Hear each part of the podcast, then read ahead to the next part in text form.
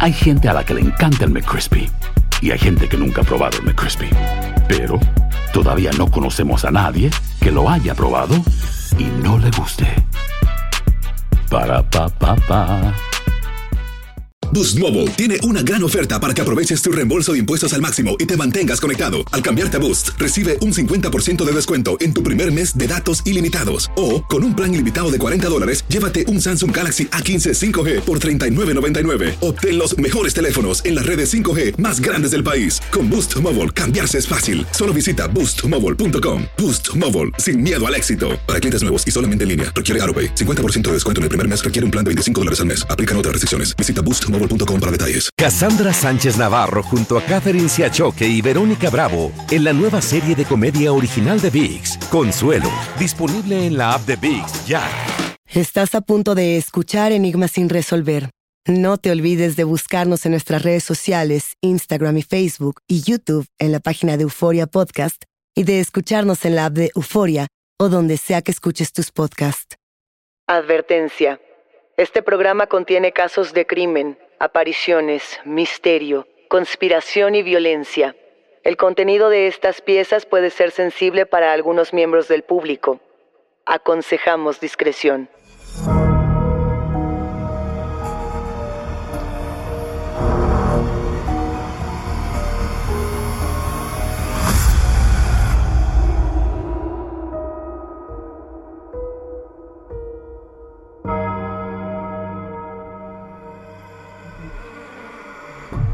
Algo huele a podrido en el callejón.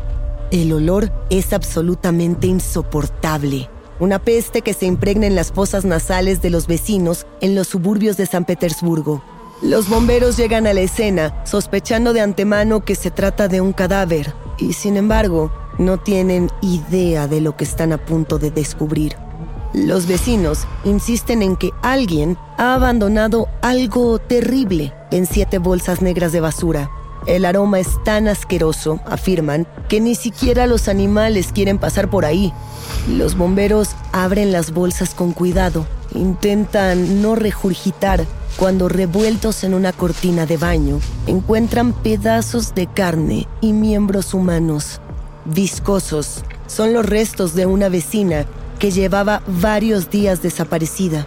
Ante el macabro hallazgo, la policía examina las cámaras cercanas y para su sorpresa, no tardan en dar con la asesina.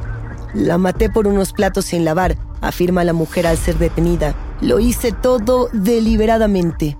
Su nombre es Tamara Sansonova. Es compañera de la víctima y dice haber matado a 10 personas más, entre ellas su esposo, su suegra y otros inquilinos. Y he aquí la vuelta de tuerca. Tamara Sansonova es una dulce ancianita de 68 años que ahora todos conocen como la brutal asesina Granny Reaper o Baba Yaga. Este es un nuevo episodio de Enigma sin resolver. Tamara Samsonova, la abuelita caníbal. Saludos enigmáticos. Les diría que es sorprendente hablar de abuelitas asesinas en este podcast. Sin embargo, el mito de la anciana maligna no es nuevo.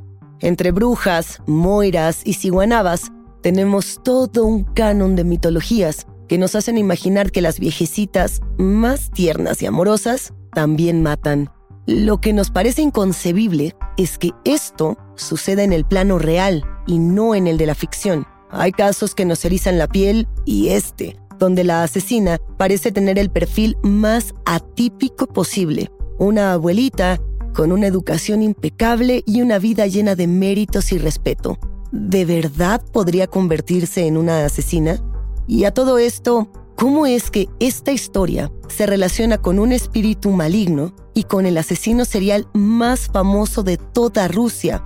Todos tenemos oscuridad dentro de nosotros eso lo sabemos, pero este caso los dejará helados. Vamos a contar la historia de la abuelita caníbal. De la infancia de Tamara Samsonova sabemos poco. Según los periódicos rusos, Tamara Mitrofanovna Samsonova nace el 25 de abril de 1947. Ella nace en la ciudad de Usur, en la antigua Unión Soviética. Usur es una ciudad agrícola muy pequeña que vive del ganado y de la producción de algunos alimentos. Para este momento acaba de terminar la Segunda Guerra Mundial y el mundo está cambiando en todos los sentidos posibles. Sus padres son sobrevivientes de la guerra y es por eso que Tamara conoce los extremos de la pobreza y la riqueza. Conoce también los ecos más profundos de la violencia. Termina la secundaria, sube al viejo tren y se muda a Moscú. El cambio de la pequeña ciudad de Usur a la capital es imponente. Imaginemos caminar en aquel entonces por la Plaza Roja, el Kremlin o la icónica Catedral de San Basilio. Con mucha disciplina, entra a la Universidad Lingüística Estatal de Moscú, donde aprende varios idiomas. Todos a su alrededor piensan que su inteligencia y su dedicación van a llevarla muy lejos. Y es así como se muda a San Petersburgo, donde se enamora y se casa con un hombre llamado Alexei Samsonov. Llegamos al año 1971. Tamara tiene ahora 24 años. La joven se muda con su flamante esposo a un departamento ubicado en la calle Dimitrov número 4. Es una construcción nueva en los suburbios de San Petersburgo. Trabaja 16 años como asistente en el Grand Hotel Europe a través de una agencia de viajes llamada Intourist es respetada por todos, tanto en su trabajo como en su vecindario. En esta vida supuestamente perfecta, ¿qué podría salir mal? Conforme los años transcurren, el carácter de Tamara comienza a cambiar, a quebrarse poco a poco. Pasa de ser una mujer amable y cariñosa con su vecindario a volverse una persona osca y dura, la primera vez que es internada en un hospital por crisis nerviosa, los médicos piensan que simplemente padece de estrés. Para el tercer diagnóstico, sabemos que Tamara Samsonova padece esquizofrenia paranoide. ¿Cómo es recibido este diagnóstico por su familia? Una tarde del año 2000, el esposo de Tamara desaparece sin dejar rastro alguno. Se dice que Tamara no tarda en llamar a la policía. Sin embargo, pasan días, semanas y su esposo simplemente no aparece. ¿La abandonó? ¿O sucedió algo mucho peor? Los meses transcurren y la mente se quiebra cada vez más, revelando el verdadero interior de la mujer, como si fuera una matrioshka rusa. Tamara acaba de cumplir 53 años el caso de la desaparición de su esposo concluye temporalmente con la afirmación de que probablemente Alexei Samsonov había abandonado el hogar. Tamara apoya con mucho dolor esta conclusión.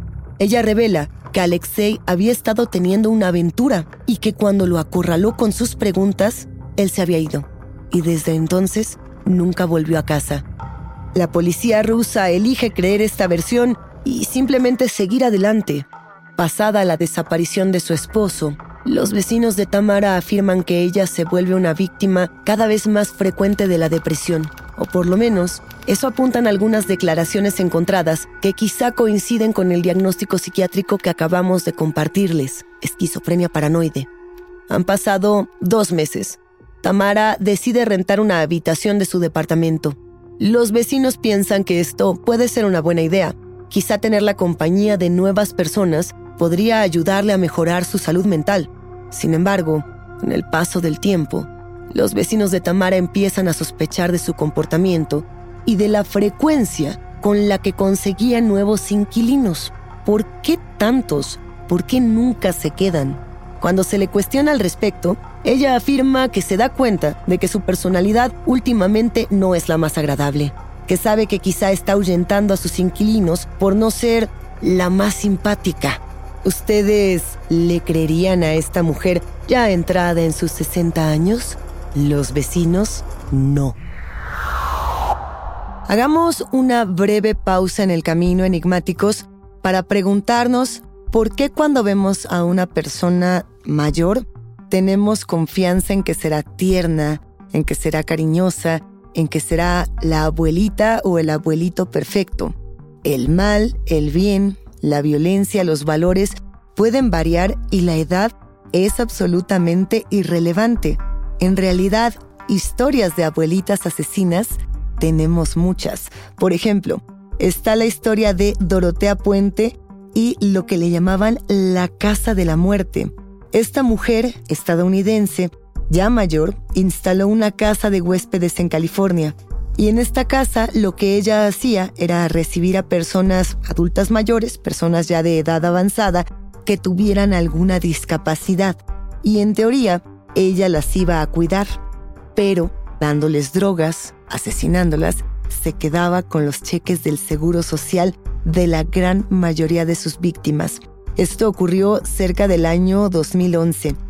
Si vamos en la línea de tiempo y recorriendo el mapa, podemos pensar en Sofía Zukova y sus gelatinas de carne, de carne humana. Ella también nació en Rusia y tenía fama de ser una abuelita malhumorada, un tanto antipática. Y lo que sí se sabe es que en ocasiones salía por el vecindario y le daba pequeñas gelatinas con carne a los niños, un platillo que en Rusia se acostumbra a compartir. Lo que nadie sabía es que en la nevera de esta mujer habían órganos humanos y se le atribuyen además cerca de cuatro o cinco asesinatos en 15 años. De eso estaban hechas las gelatinas que esta abuelita le daba a los niños. No es el único caso. Tenemos también a Nani 2. Esta abuelita es estadounidense también. Ella nace en Alabama, en Estados Unidos, y tiene uno de los récords de asesinatos más grandes para adultas mayores. Ella mató a cuatro de sus esposos, a dos niños, a dos hermanas, a dos nietos, bueno, con decirles, mató a su suegra y a su propia madre. No sabemos mucho de su infancia, no tenemos un registro de qué fue lo que la convirtió en una mujer violenta. Lo que sí sabemos es que cuando fue adolescente fue una mujer, una joven muy reprimida. Ella venía de un entorno, de una granja, de un entorno mucho más agrícola y cuando cambia al entorno urbano, sufre mucho bullying, sufre mucho acoso, sufre mucha marginación. Pero bueno, a los 16 años, Nani se casa con uno de los trabajadores de una fábrica y se dice que es este punto en el que comienzan una serie de tragedias muy extrañas, ¿no? Este matrimonio que tuvo, el primero, era con una persona que padecía alcoholismo y al parecer misteriosamente tanto el esposo como las dos hijas de ese matrimonio pierden la vida, ¿no? Y al cabo de un tiempo, bueno, pues tenemos justamente un segundo matrimonio, este que dura 16 años, y sí, en este caso, también Nani se casa con una persona alcohólica, con un hombre víctima del alcoholismo, que curiosamente muere asfixiado junto con sus hijos. Uno de sus hijos apareció muerto con veneno para ratas a su alrededor. Y sin embargo, Nani no era detenida. Tuvieron que pasar muchos años para que se descubriera, por ejemplo, la cantidad de arsénico que ella suministraba a sus víctimas, la manera en la que ella mataba. Finalmente ella confesó todo y fue sentenciada a cadena perpetua. Ella murió casi de 60 años, pero ya eh, se consideraba una abuelita fría, cruel y una de las grandes villanas en la historia de los asesinos seriales. Pero volvamos a la historia de Tamara Samsonova, en julio de 2015, las sospechas comienzan. Los vecinos observan a Tamara durante numerosas noches entrar y salir de su departamento con bolsas de plástico. Han notado que su hogar despide un hedor cada vez más nauseabundo. Entonces, el vecindario se comunica con los bomberos, quienes, al encontrar siete bolsas negras con restos humanos, se comunican de inmediato con la policía. Antes siquiera de identificar a la víctima, la policía rusa revisa los videos de las cámaras de seguridad de las calles de San Petersburgo y ahí se revela la desgarradora verdad. La escena ha sido grabada desde dos cámaras del edificio, una que filma desde la escalera que da a la puerta de salida y otra que está en el exterior. La secuencia que vemos en los monitores de la policía muestra lo que ocurre entre las 2 de la mañana con 21 minutos y las 3 con 54 am del sábado 25 de julio.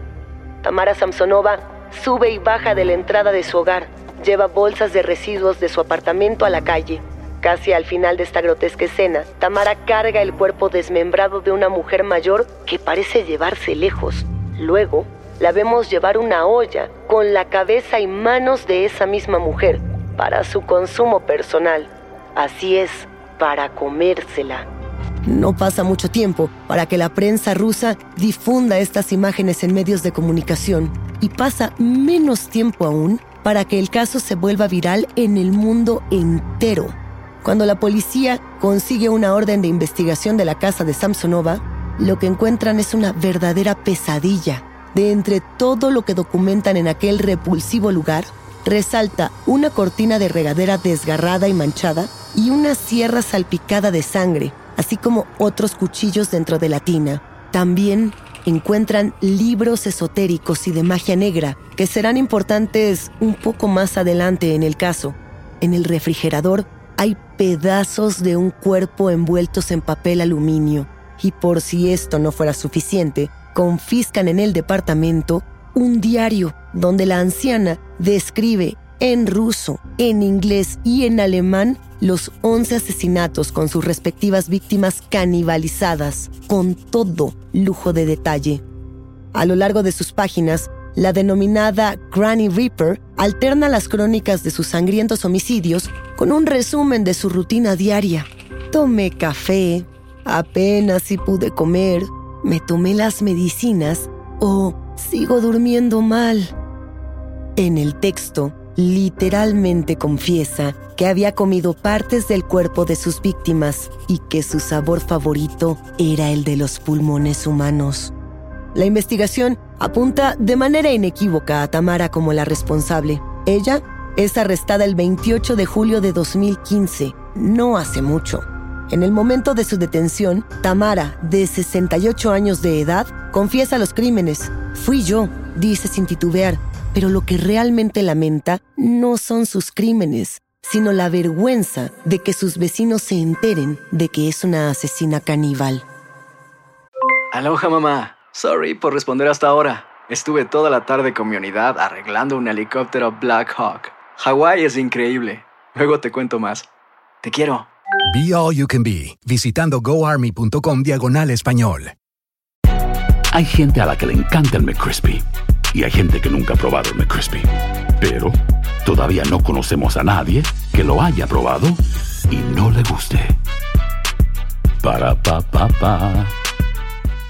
Boost Mobile tiene una gran oferta para que aproveches tu reembolso de impuestos al máximo y te mantengas conectado. Al cambiarte a Boost, recibe un 50% de descuento en tu primer mes de datos ilimitados. O, con un plan ilimitado de 40 dólares, llévate un Samsung Galaxy A15 5G por $39.99. Obtén los mejores teléfonos en las redes 5G más grandes del país. Con Boost Mobile, cambiarse es fácil. Solo visita boostmobile.com. Boost Mobile, sin miedo al éxito. Para clientes nuevos y solamente en línea, requiere AroPay. 50% de descuento en el primer mes requiere un plan de 25 dólares al mes. Aplican otras restricciones. Visita boostmobile.com para detalles. Cassandra Sánchez Navarro junto a Catherine Siachoque y Verónica Bravo en la nueva serie de comedia original de VIX, Consuelo, disponible en la app de VIX ya.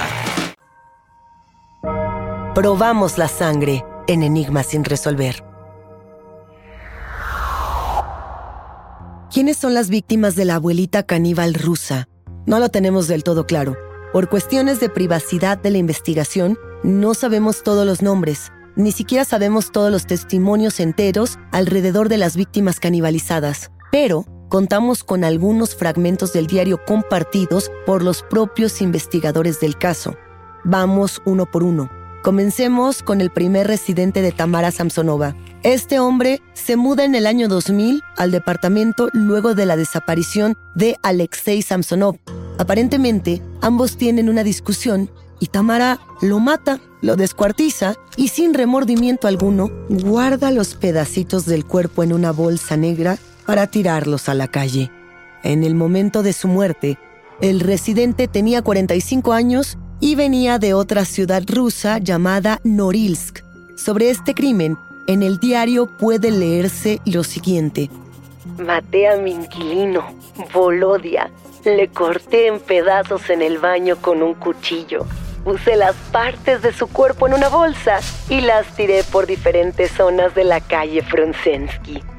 Así, con ese tono, tenemos también el testimonio de lo ocurrido con la última víctima, la que fue hallada por las cámaras de seguridad. Sucede que en marzo de 2015, Tamara conoce a Valentina Nikolaevna Ulanova, de 79 años, que en ese momento vivía en la misma calle. Una amiga común le pregunta a Valentina si podía dejar que Tamara se quedara en su departamento por un tiempo hasta que terminaran las renovaciones en la casa de Tamara. Y Valentina, sin problema, acepta. Tamara entonces se muda con Valentina y comienza a vivir normalmente, ayudando a Ulanova con las tareas del hogar. A Tamara empieza a gustarle el departamento de Valentina e insinúa en más de una ocasión que desea quedarse a vivir allí por un tiempo más largo. Ambas mujeres entran en conflicto y Valentina le pide a Tamara que se mude. Ya imaginarán lo que sucede después. Para matar a Ulanova, Tamara elige envenenarla con fenazepam, que es un medicamento benzodiazepínico que se usa para la ansiedad y la esquizofrenia. Y si se toma por encima de la dosis, puede ser letal. Parece que una pelea por unos platos sucios es la gota que derrama el vaso. Tamara le prepara a Valentina una ensalada olivier mezclada con veneno y luego de cenar, ambas se van a dormir, pero una de ellas no ha de despertar. Mientras la droga hace su efecto y Valentina yace en el piso, aún con vida, Tamara cercena su cuerpo con una sierra para metales. Su torso es encontrado por la policía en un estanque en San Petersburgo. Precisamente entre las páginas de este diario también se recupera la tarjeta de otro de sus inquilinos, asesinado en 2003, cuyo cadáver apareció a pocos metros del domicilio, pero en aquel entonces los investigadores no relacionaron este homicidio con Tamara Samsonova. Quizá para algunos, la más impactante de las confesiones de Tamara a la policía es que su marido no desapareció, que ella realmente lo mató, que comió sus genitales y tiró su cuerpo en bolsas negras por la calle. El lugar donde ella afirma haber arrojado los trozos del cuerpo no tiene manera de rastrearse, por lo que el cuerpo de Alexei Samsonov no es localizado. La opinión pública está completamente conmocionada. No hay medio internacional que no aborde esta noticia. En distintas naciones han titulado esta historia como La pesadilla en la calle Dimitrov. Y por supuesto, no falta el periodista astuto que se atreve a comparar este caso con la leyenda de Baba Yaga, que seguramente muchos de ustedes recuerdan enigmáticos. Baba Yaga es la bruja del folclore ruso que se alimenta de la carne de sus víctimas. Según la leyenda, Baba Yaga es una anciana sobrenatural que vive en las profundidades de los bosques de Rusia, en una casa con patas de gallina que está protegida por árboles y por cráneos brillantes. Se dice que le gusta ayudar a los caminantes jóvenes que se encuentran perdidos durante sus viajes, o más bien que finge ayudarlos para intentar comérselos. Esta leyenda rusa ha sido muchas veces ligada a la construcción de relatos occidentales, como Hansel y Gretel, este cuento de hadas alemán recopilado por los hermanos Grimm y publicado en 1812, donde la vieja bruja quiere comerse a dos hermanitos abandonados por sus padres. Y ya imaginarán a dónde vamos con todo esto. Bautizar a Tamara Samsonova como la baba yaga de nuestros días genera automáticamente en la comunidad la sensación de que estamos frente a una bruja, es decir, frente a una villana y no frente a una mujer enferma. Y es con esa narrativa, con ese enfoque, que nos enteramos de lo que ocurre en los interrogatorios y el juicio. La prensa nos cuenta que Samsonova mostró una actitud cínica, risueña.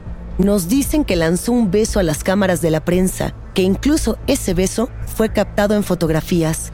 Nos comparten también, de manera simultánea, el momento cuando el juez Román Chevotario le pide a Tamara que se dirija a la corte y ella responde, me estoy sofocando aquí.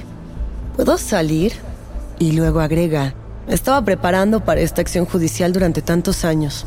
Todo se hizo deliberadamente. No hay manera de vivir. Con este último asesinato cerré el capítulo. Usted decida, su señoría. Después de todo, yo soy culpable y merezco un castigo. ¿Qué opinan, enigmáticos? ¿De qué nos estamos perdiendo en realidad?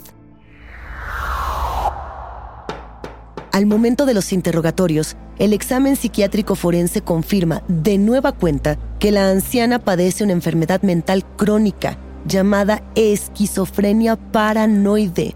Esto lleva a las autoridades a dudar incluso del contenido del diario. ¿Puede una mujer de 68 años, de un metro con 60 centímetros de altura, asesinar a 11 personas, como lo hizo Tamara? Lo que sí queda más que claro es que la abuelita es un riesgo tanto para la sociedad como para ella misma. Tamara Samsonova también confiesa, y esto es importante, su profunda admiración por el asesino serial soviético Andrei Chikatilo, mejor conocido como el carnicero de Rostov. Recordemos que Chikatilo es el serial killer soviético más cruel y sanguinario de todos los tiempos, acusado de actos como canibalismo y asalto sexual. Fue ejecutado en 1994. Ella dice lo siguiente, lo hice para ser conocida como una asesina en serie. Todo es deliberado. Me he estado preparando para este día durante 10 años. Soy una persona muy mayor y ahora no tengo dónde vivir. Así que decidí que debería ir a prisión. Un mes después de los exámenes psiquiátricos, Tamara es enviada a un hospital psiquiátrico en Kazán para recibir tratamiento. Y cuentan que cuando el juez anuncia que la mantendrá bajo arresto y que la va a enviar a un hospital psiquiátrico por tiempo indefinido, Tamara comienza a aplaudir con una sonrisa en los labios.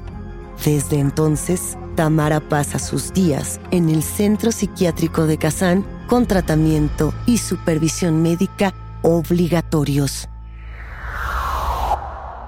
Enigmáticos, nos quedan cosas que platicar sobre salud mental. Tamara Samsonova era víctima del trastorno de ansiedad desde su adolescencia. Las razones para que haya desarrollado el trastorno se desconocen. Se estima que había sufrido una gran cantidad de traumas, traumas inmensos que le empujaron a la depresión durante un largo periodo. Ella también fue víctima de esquizofrenia, por lo que fue hospitalizada, como les había mencionado, tres veces. El trastorno mental que puede conducir a un episodio recurrente continuo de psicosis es la esquizofrenia. La esquizofrenia paranoide puede provocar síntomas típicos de alucinaciones, paranoia, pensamientos desordenados seguidos de aislamiento social y disminución de la apatía emocional hacia los demás. Y por eso me gustaría despedirnos con algunos puntos que todavía no encuentran respuesta, sin eximir en absoluto de la responsabilidad a los asesinos criminales.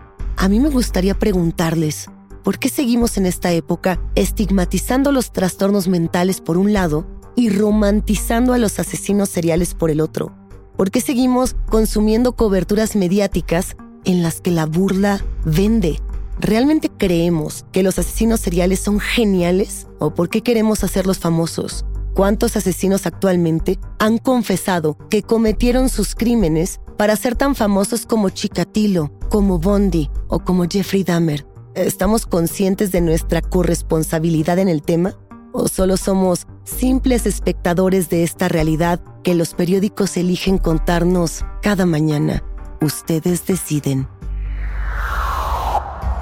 Hasta aquí llegamos con este caso. Por ahora, yo soy Luisa Iglesias y ha sido un macabro placer compartir con ustedes, enigmáticos. Gracias por escucharnos y no se olviden de suscribirse o de seguir el show para no perderse ningún misterio. Recuerden que pueden escucharnos a través de la app de Euforia, la página de Euforia Podcast o donde sea que escuchen sus podcasts. Ya nos encontraremos en el próximo episodio de Enigma sin resolver.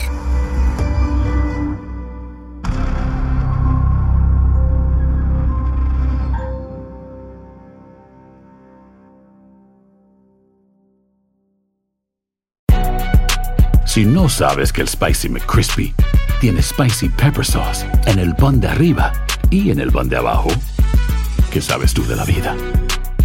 Para, pa, pa, pa.